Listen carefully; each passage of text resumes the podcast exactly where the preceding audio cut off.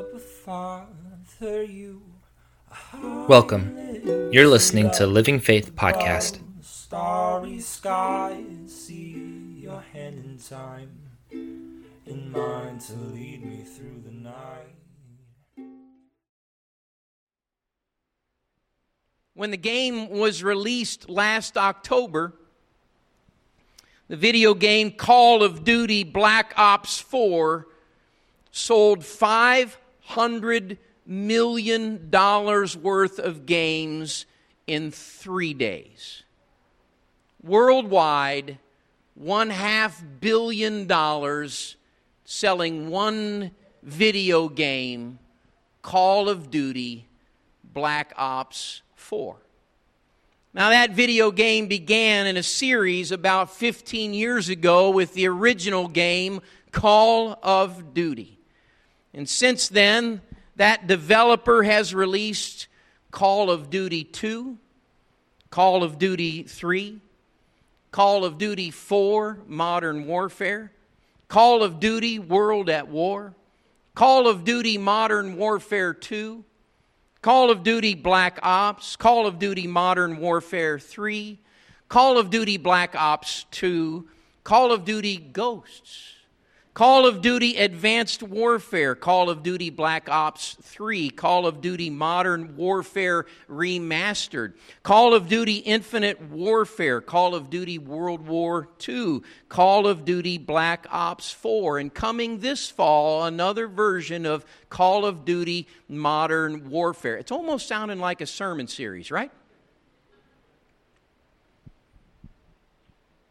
To date, including all the options for that one war game video game, there are 26 titles. That company has sold 300 million copies around the world. Listen, the population of the U.S. is about 340 million. Can you imagine one video game for every American? $15 billion in just that one title of warfare video game. You can do a quick search, but our society is selling war as being fun, war as entertainment. You search online, in addition to Call of Duty, there are games called Battlefield, Wolfenstein, Sudden Strike, Operation Flashpoint, Gears of War, Brothers in Arms, DEF CON, This War of Mine, Valiant Hearts, and I could go on and on. For hundreds of millions of gamers, just hear me today. War is fun. War is a way to escape reality. War is entertainment for 300 million users around the world in just one series title. We've sold and developed war as being entertainment. But can I, I just associate today that war is not entertainment for those who have actually fought. War's not entertaining. To the soldier whose buddy was blown to smithereens in an improvised explosive device. War's not entertainment for the soldier who today even deals with post traumatic stress disorder, who doesn't sleep right, maybe can't hold relationships or a job. It's not entertaining to those folks any whatsoever. Writing in his book, Extreme Ownership, former SEAL Leif Babin recalls this war experience. He says, Late at night, he and another SEAL found themselves isolated from their unit. As they were about to handcuff a suspected terrorist, suddenly Leif heard movement. And when he looked through his night vision goggles about 40 yards away, there were seven or eight heavily armed men moving rapidly in their direction. They were outnumbered and they were outgunned. Leif explained it like this though combat is often depicted in movies and video games, this was not a movie, and it was certainly no game. There were heavily armed and dangerous men determined to kill. Were any of us to fall into their hands, we could expect to be tortured in unspeakable ways and then decapitated on video for all the world to see. They wanted nothing more than to kill us, and they were willing to die by the dozen to do so. Spoken by a man who's lived war. War is violent, war is destructive. Of course, it's physically destructive. We think of human lives taken or damaged, but war is financially destructive. It wipes out both sides in the conflict, and there are significant billions of dollars invested in rebuilding afterwards. Some countries never fully recover. There is social destruction, there's emotional destruction. I, I just want us to grasp today real war is not entertainment. Real war is, is not a game. Real war is no fun whatsoever.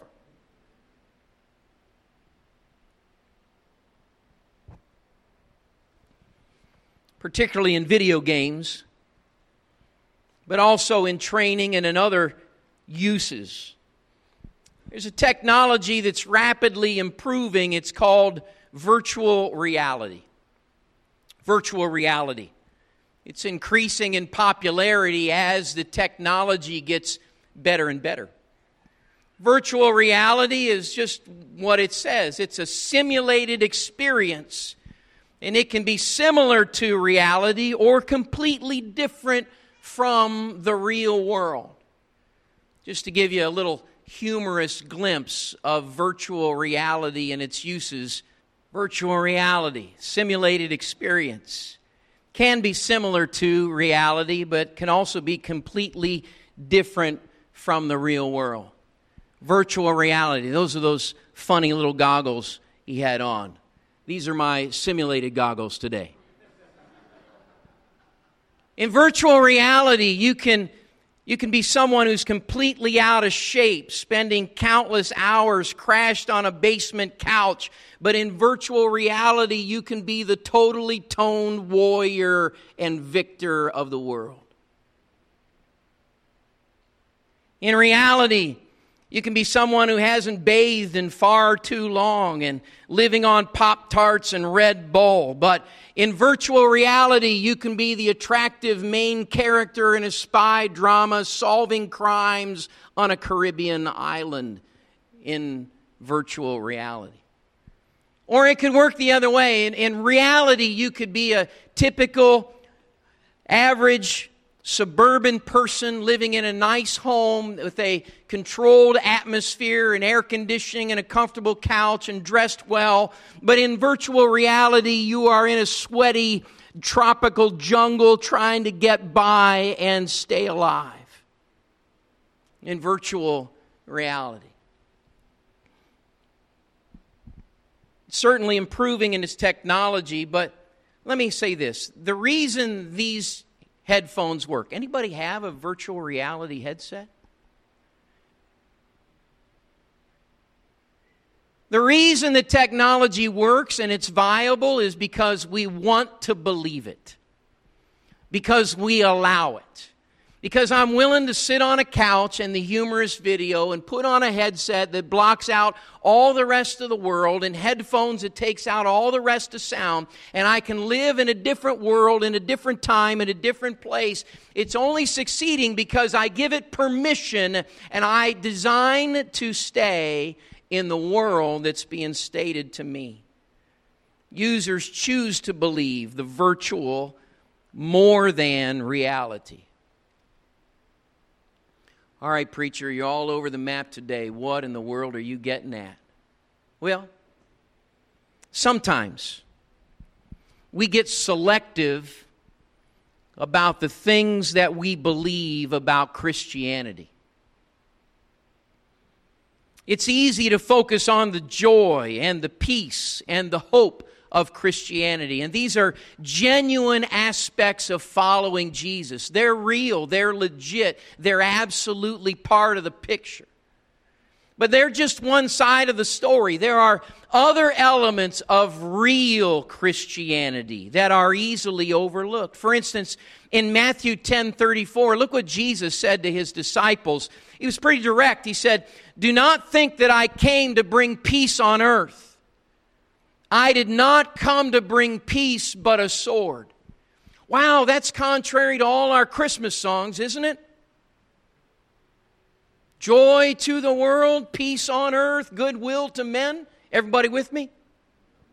Jesus said, I didn't come to bring peace, but to bring a sword. He went on to talk about how being a disciple of Christ can cause conflict and arguments within families and division, even from husbands and wives, because they choose to follow Jesus Christ. Paul told Timothy, You must endure hardship as a good soldier of Jesus Christ. And then Paul elaborated more to the Ephesian disciples in Ephesians 6, beginning at verse 10. Look at this. Finally, my brethren, or else here's a final word be strong in the Lord and in the power of his might.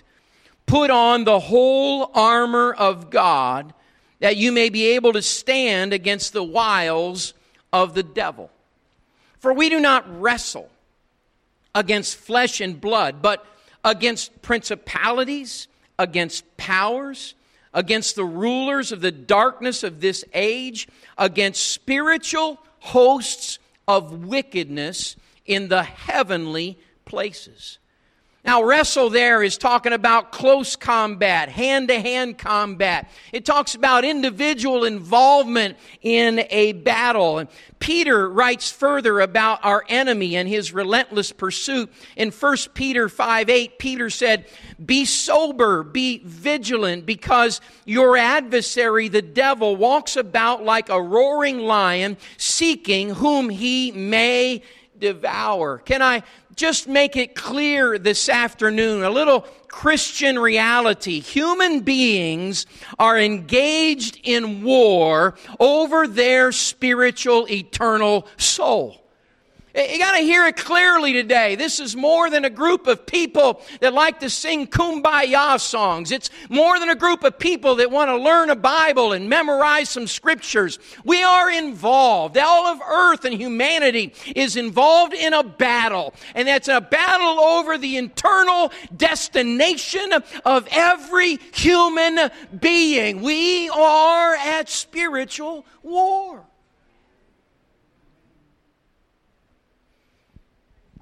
It's a relentless enemy. That's a Christian reality. I speak today that you and I would not be lulled into some kind of virtual reality where Christianity is only good stuff and, and cherries and cream and berries and cream and good desserts and nice cheesecake and sweet stuff and friendly gatherings. That, that's all it's involved. That there's going to be peace and prosperity and I'm going to drive a nice car and live in a nice house and have nice friends if I follow Jesus Christ. All of that is possible, but I want us to understand there is a time when we would get lost in that virtual reality and forget the fact that we are at war and that war is ugly and nasty and that war involves destruction of properties and we need to be careful about that.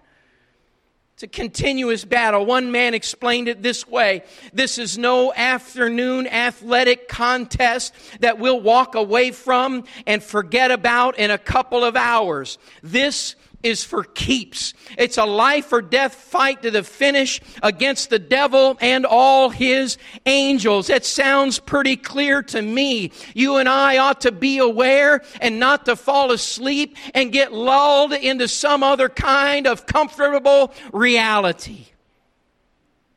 Preacher, I'm not in any kind of battle. I don't got any trouble in my life. Come on, preacher. I, I don't hear any guns. I don't hear any bombs. I don't hear any verbal threats.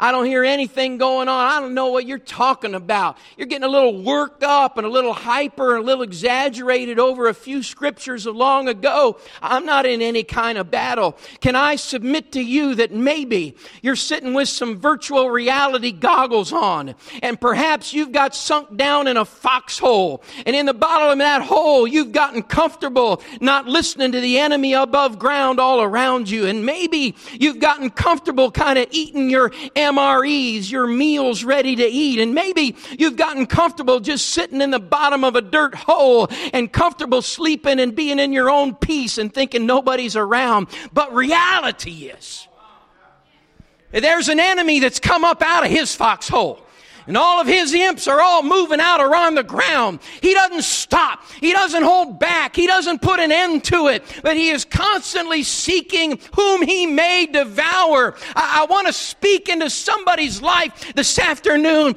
Don't be lulled into a virtual reality. We are in a spiritual battle.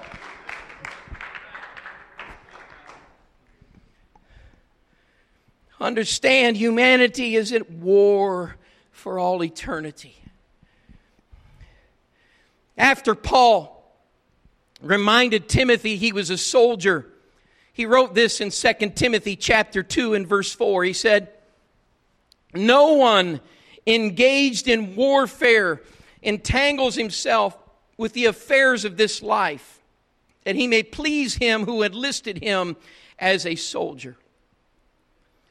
Paul recognized this. There is something inherent in us as humans. We tend to forget that war isn't fun.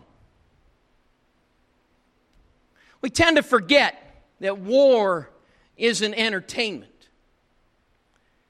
Paul recognizes something about us that when we forget what's going on, we forget that we're engaged in a spiritual war. And when we forget those truths, there's a tendency to become entangled with this life.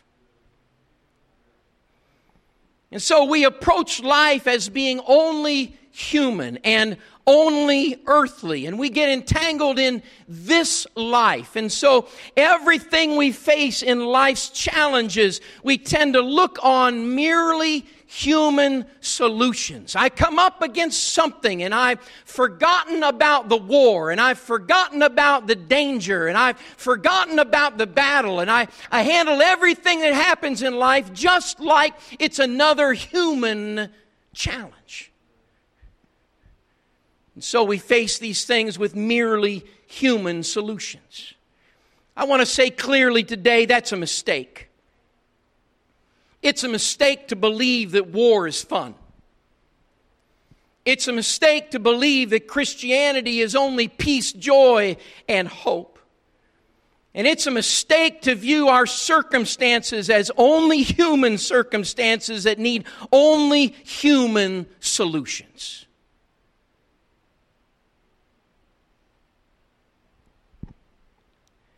My wife and I, we moved to Everett in 2013. And in the first few months we were here of that year, we came here in March and probably through the end of calendar 2013. My wife and I experienced a number of very bizarre things. Particularly, we had some unusual and unexplainable interactions with people. Things that happened with complete strangers. We had no explanation for these things in human terms. In, most of my Christian experience, I've been blessed to be raised up in a Pentecostal experience. I've heard stories about evil spirits. I've heard stories about Satan's minions and threatening disciples, but, but I'd not known these kinds of things personally, at least not to this degree. So, after a few months of these bizarre interactions, I happened to have a conversation over here with Brother Denny, veteran Northwest pastor, global missionary. And so I began to talk to the elder about some things that were happening to my wife and I. And I detailed some of our experiences. He listened carefully, he nodded patiently. And then I said this I said, Brother Denny, I have always been taught there's a balance to serving God, and it's not all spiritual stuff. I've been taught don't look for demons under every rock. That's what I've been taught, Brother Denny. And what that teaching simply meant is that some things are human. Some troubles in life are just human. If I get a flat tire, it's because I ran over something or they're too bald and I never rotated them. It's not because some demon jumped on my car and ice picked my tire. Some things are just human. One evangelist used to say mosquito bites and flat tires are not the devil. Some things are just human. So I had that perspective coming into my life, and, and I don't want to blame everything crazy that happens on it's the devil, you know? Everything that takes place, it's the devil. I got a cold, it's the devil. Did your whole family get a cold? Well, yeah. Does your whole family serve God? Well, no. Why did the devil give all your unsafe family a cold?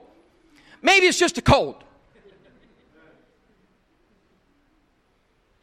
So, in that balanced perspective, I said to Brother Denny, I said, Brother Denny, I've been taught not to look for a demon under every rock.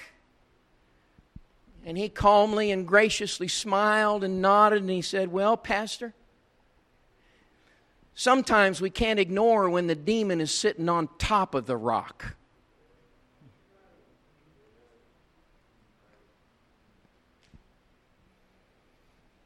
Sometimes you and I need to pay attention, and I'm so thankful for that kind way that Brother Denny reminded me. You know what? He was saying very kindly, war is not fun. He was reminding us that we are in a spiritual battle. He was reminding us there is a spiritual enemy who, as a roaring lion, seeks whom he may devour. He doesn't rest. His minions are constantly at it. He is constantly working again and again. And sometimes there's an enemy, a devil, a demon sitting on top of a rock. And we've got to recognize we are in a spiritual battle. And I'm not out of the Bible here. Paul said, we wrestle not against flesh and and blood, but against principalities and powers and rulers of the darkness of this age, against spiritual hosts of wickedness in heavenly places. There are times when what's given you and I the business is not human.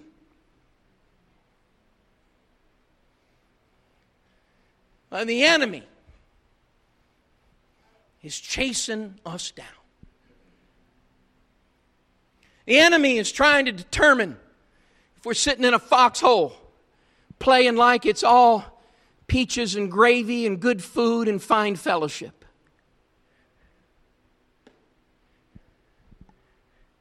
Paul explained it this way. Look at 2 Corinthians chapter 10 verses 3 to 5. Though we walk in the flesh, we do not war according to the flesh. See, not all trouble is human trouble, some trouble is spiritual trouble. And here's the thing I want us to take home today spiritual trouble is not conquered with human solutions. For the weapons, verse 4, of our warfare are not carnal but mighty in God for pulling down strongholds, casting down arguments and every high thing that exalts itself against the knowledge of God, bringing every thought into captivity to the obedience of Christ. Hear me this afternoon. When our trouble is spiritual, you and I will only get over that and have victory in that when we respond with spiritual solutions. Human solutions can't resolve spiritual issues. I, I got a human problems. I can work with human answers. But when I've got a spiritual problem, I need some vertical solutions for those problems. Pastor Jack Hayford has said this You can't disciple a demon and you can't cast out the flesh. You can't disciple a demon and you can't cast out the flesh. Boy, isn't that what we do sometimes? We got issues going on that are human issues, and we want God to handle it all. We want to blame the devil for everything. You know, when I just get a bad attitude and a smart attitude, and I get in a low place and I say something nasty to Noah and it offends him, that's all human. Ain't no devil involved with that. I can pray till the cows come home, but that's only getting fixed with a human thing when I go to Noah and say, Bud, I had a wrong spirit and I said some wrong things and I'm sorry. Would you please forgive me? Now, I might need to pray till my attitude's right, but God ain't going to fix that. That's a human thing. But in the same regard, when there are spiritual things going on, if the enemy comes in and starts driving a wedge between my wife and I, and there's crazy ideas coming into our minds and crazy things coming in, there's no validation, and we begin to get upset and confused. There is no matter of conversation going to straighten that out. Are y'all with me? There's no matter of human involvement. I can go to a counselor, and we believe in counseling. We partner with a Christian counselor. But if there's a spiritual deal going on, no amount of counseling is going to straighten that out. You can't cast out the flesh. Anoint me, pray for me. I was preaching a couple weekends ago in Ohio, and a lady brought her niece up to me and said, I want you to pray for my niece. Well, the, the lady was really praying, the niece wasn't praying too much at all. And so I, I said, Well, what am I going to do in this situation? Because this kid really doesn't want to pray. She's a 20 something. I said, How can I pray for you? And she said this She said, Pray that I make right decisions. Well, I did a lot of talking before I did any praying. Because right decisions aren't a God thing, it's a human thing. God love her. The Spirit can get her attitude right, but making right decisions, that's a human thing. You make a choice. I do this or I do this. That's a human thing. You can't cast out the flesh. I want God to overcome and overwhelm and help me to do the right thing. Look, the Spirit can compel us, but the Spirit doesn't work us like marionettes. In the same regard, when it's a spiritual thing, you're not going to discipline it out. Well, you got a spiritual battle going on. You know what? What I need to do is, is I need to be more faithful to church. God knows everybody needs to be more faithful to church, but you can't just go to church and expect it to be handled when it's a spiritual deal. Well, I'll have a conversation. That ain't going to get it done when it's a spiritual deal because you cannot cast out the flesh and you can't disciple a demon. That is a biblical thing. Spiritual issues demand a spiritual result. Hear me today. Listen, when I don't manage my money, I am constantly battling debt. That's a flesh issue. That's not a God thing. If I flirt with a woman that's not my wife, that's a flesh thing, that's not a God thing. If I curse at the drivers on the highway, that's my humanity, that is not a spirit thing. Those things can be corrected by human discipline. We discipline the flesh, but spiritual things demand a spiritual response. And so Peter explained it like this in 1 Peter 5 9. Here's what we're going to do for a spiritual response. 5 9, after he said the devil is a hungry, roaring lion seeking whom he may devour, first thing he says is resist him. Resist him. You know, the first step in a spiritual battle is recognizing I'm in a spiritual battle. And when I recognize it, say this I'm going to fight. I am going to fight. I'm not laying down. I'm not giving up. I'm not throwing in the towel. I'm not making excuses. I'm going to fight. That decision, that determination is step number one. How do we fight with the enemy? Step number two. Same chapter, back a few verses, verse number six. Therefore, humble yourselves under the mighty hand of God that he may exalt you in due time, casting all your care upon him, for he cares for you. Two verses, really one response. We're going to God. I resist the devil, but I go to God.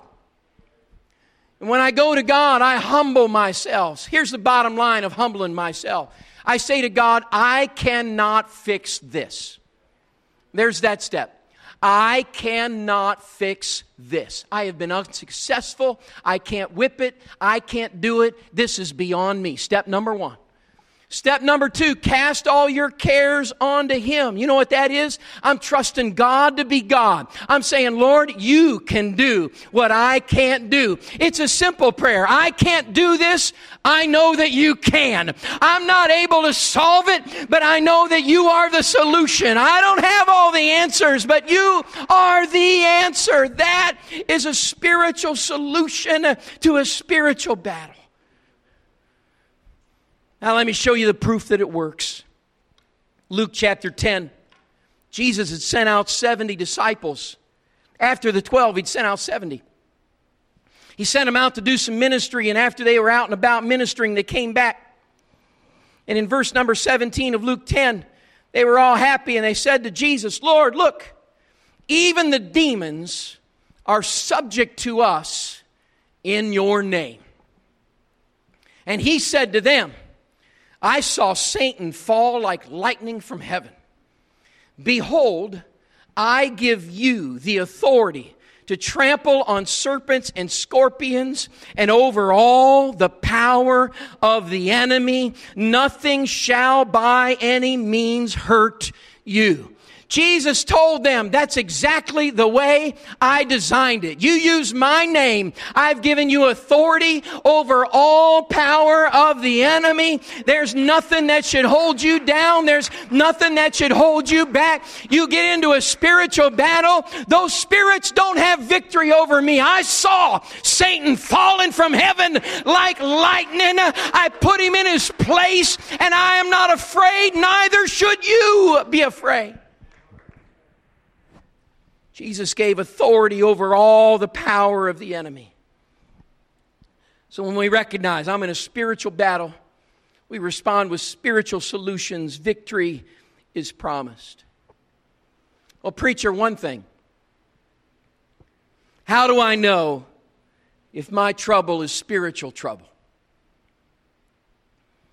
Well, if in listening to this message this afternoon, and the verses of Scripture, something in your spirit said, That's the kind of fight I'm in.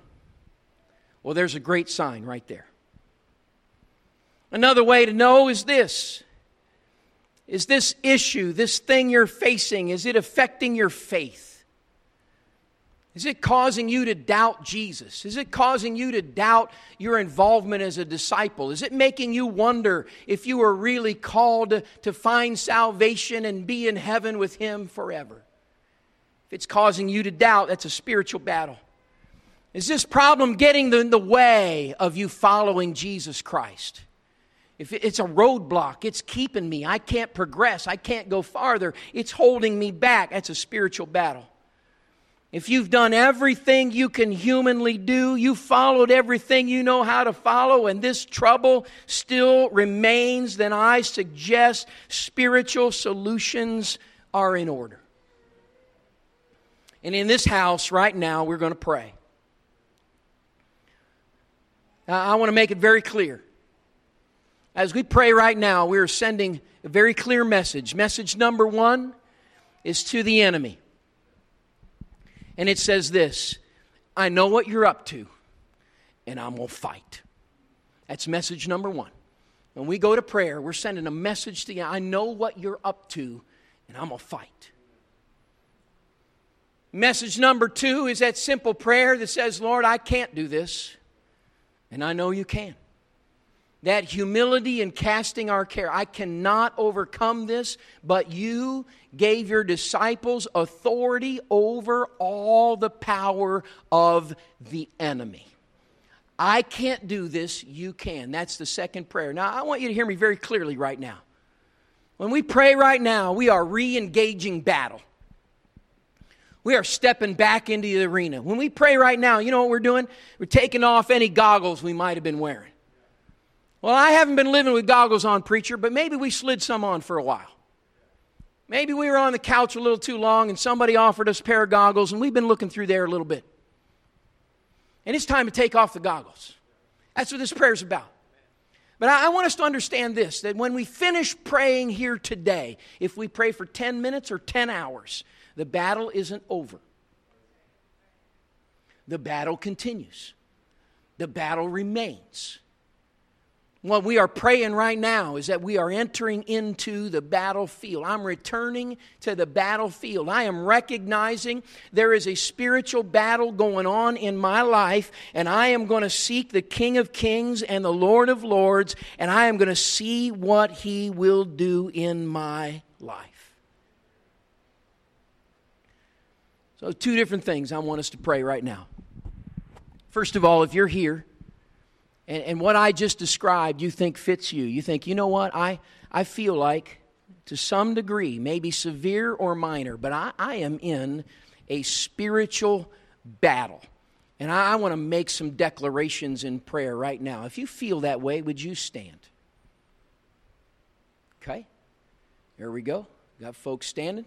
Thank you for your candidness, being open. God's going to honor that. Awesome. Now, if you're here and you say, you know what, I don't think I'm in a spiritual battle, but somebody I care for a lot, somebody who matters to me, somebody I love, somebody who's close, I feel like they're in a spiritual battle and I, I want to stand in for them. I want to see some victory in their lives. I, I want to be just representative of fighting for them. Would you stand? Well, got a house full. Got a house full. Now we're going to pray in the name of Jesus. And I want you to pray. I want you to make declaration. I want you to declare clearly and plainly Devil, I know what you're up to. I see your devices. And I put my faith in the Lord God Almighty. My trust and faith is in Him. I want you to surrender and say, Jesus, I, I can't fix this. I don't have a handle on it. I don't have a solution, but I'm placing it all in your hands. And after you have prayed those things, I want you to think about that issue and think about that problem. And I want you to declare and begin to pray in the name of Jesus. I declare the authority of Jesus in the name of Jesus. If you want to pray, do that right now. I'm asking you to raise raise your hands all over this house. Come on, everybody in this place right now. Enemy, we realize this life is not just full of human challenges and human troubles. But there are spiritual things at risk. There are spiritual elements. You and your imps have been rolling around as roaring lions, trying to ruin some things in my life, trying to ruin some things in my family, trying to, to destroy my eternal pursuit of Christ Jesus. I want you to know that I'm aware of that fight. I want to call right now in the name of Jesus on the power of the Lamb. I, oh God, I can't do it on my own. Lord, I can't manage this on my own. I, I don't have the answers. I don't have the solutions. There's, there's no human outcome, Lord, that I can trust. But my trust is in you. My trust is in the great creator. My faith is in God Almighty. My, my faith is in the one who saw Satan cast out of heaven as lightning from the depths into the depths. I trust the one who said, I give you power over all the authority, all of the enemy. I give you that in the name of Jesus. Come on, I need some moms and dads to say in Jesus' name. I need some husbands and wives to say in Jesus' name. I need some elders to call out right now in the name of Jesus. Come on, if you can just shout Jesus, I need you to do that right now. It's time to get some spiritual, some, some upgraded solutions, some kingdom solutions in the name uh, above every name. Uh, in the name of Jesus, we call victory into families. In the name of Jesus, we call victory into the lost. We call victory into spiritual battle. You've been listening to the Living Faith Everett podcast series. Tune in next week for the next part of this series, or join us online at livingfaithministries.church. Ghost, you give me peace.